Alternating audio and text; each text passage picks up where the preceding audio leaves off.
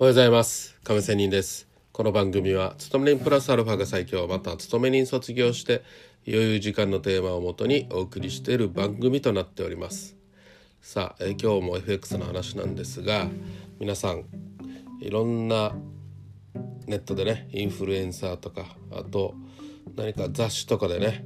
今年は上がるだろう下がるだろう、ね、日経がとかね、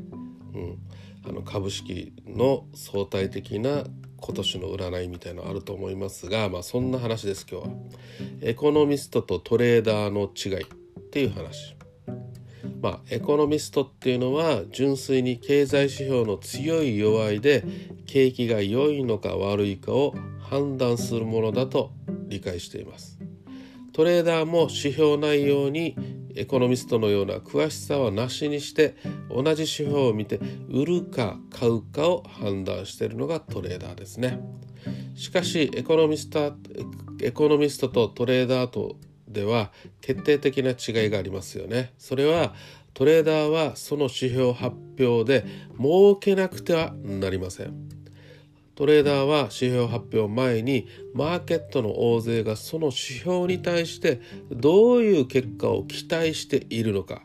そしてその期待に基づいて実際にポジションができているかを推理する必要があります。そして指標発表となって相場が一番動くのは大勢の期待が裏切られた時です。この場合はロスカットが集中して一方向に相場がどんどん進みますので結果が出てから追撃しても遅くはありません。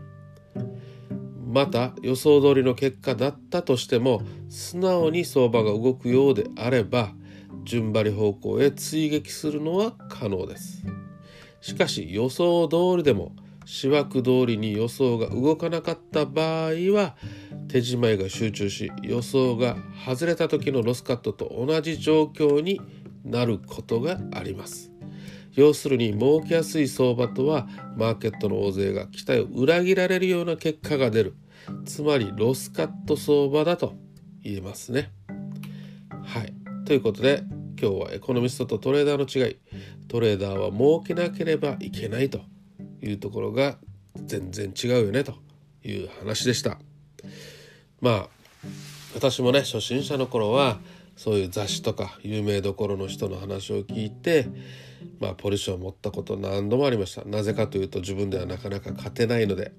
他人よがり人にすがって儲けようとする心でも大体そんなのって勝てませんまあ、例えば買ったとしても全然自分の力でもないしたまたま超過半価の博打で買ったというだけに過ぎません。これはこれだけ経験してきた私だからこそそれは言えますしまあ経験者はみんな同じ考えだと思います、まあ、そういうわけでとにかくねえ自分の力でということは基本だと思います。ということで今日は終わりたいと思います。良い一日を。See you!